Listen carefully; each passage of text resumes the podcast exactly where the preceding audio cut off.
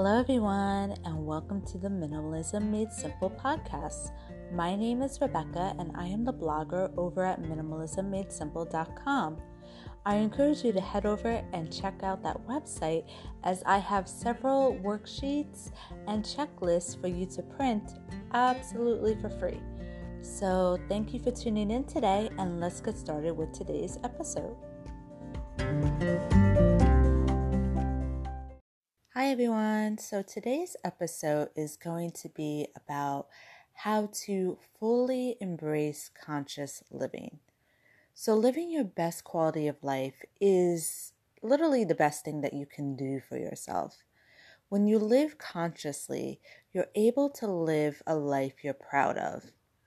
On the contrary, being conscious of the way you're living allows you to change and transform your life accordingly.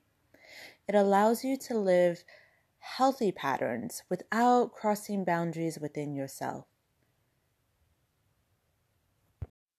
Compared to doing whatever you please, there is freedom in living life consciously and with boundaries.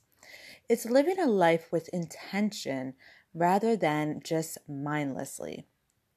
So, today let's dive a little more into how to embrace conscious living. So, what does it mean to live consciously? Living consciously means being intentional with your words, your actions, your habits, everything you do in life. You don't act for the sake of acting, but you do everything with intention. For instance, if you ever see those talking just to fill silence, that's what unconscious living is. It means taking control of your life and doing the effort to make your life better in a conscious way. This also means thinking before speaking and analyzing before making decisions. It's about being precise and careful about certain decisions that you're making. It means that you're focused on being a better version of yourself and you plan to be intentional about it. It's no longer about going with the flow with everything, but it's about taking the time and effort to analyze which are the right decisions to make for your life.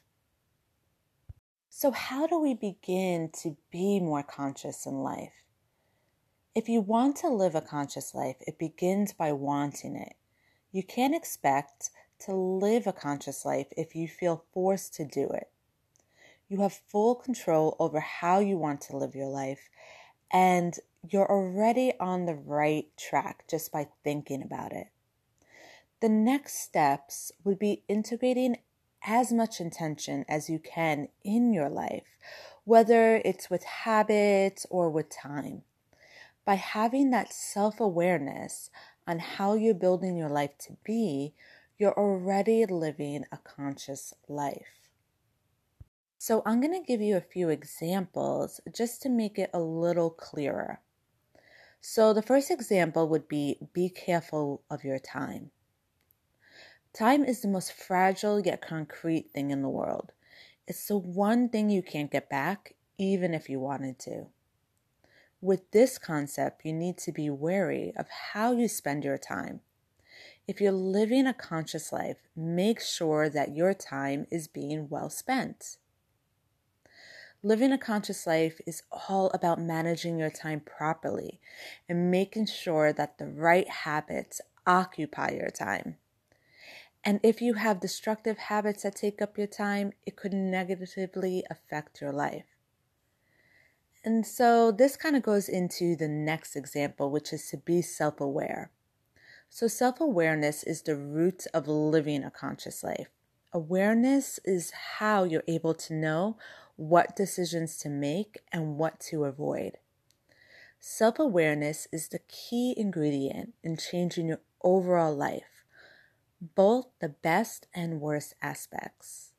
It's how you're able to assess how you're living your life and see it from another perspective often we become so complacent with our lifestyle that we don't see the errors in our ways. Another example is to choose positive values. So, our morals and values comprise a huge part of who we are. They're our most indefinite trait, and it's what represents who and what we truly are. So, if you want to live a conscious life, be sure to choose values that define you positively. Everything you do, including the choices you make, comes from your morals and values. This means that bad values reflect a negative life, while good traits reflect a good life. To change your life, you must change your values. I'll give you one last example. So, this is to accept yourself wholeheartedly. Now, this may seem like an odd example, but a lot of people don't quite accept themselves, and this gets in the way of living a conscious life. You can't be self aware yet not like yourself at the same time. This has a little bit to do with self love. So, accepting yourself means accepting both the positive and negative, your flaws, your strengths, and all the bad decisions you've once made. By accepting yourself, you're aware of even the flaws that you have, and you'll have the intent to change your life accordingly.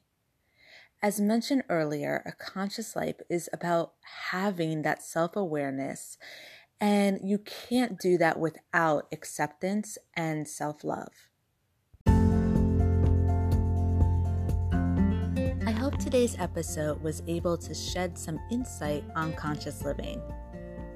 There are various reasons why you should shift to a conscious way of living. Not only do you make better choices, but you create a better life for yourself. There will be fewer decisions you'll end up regretting with this kind of lifestyle.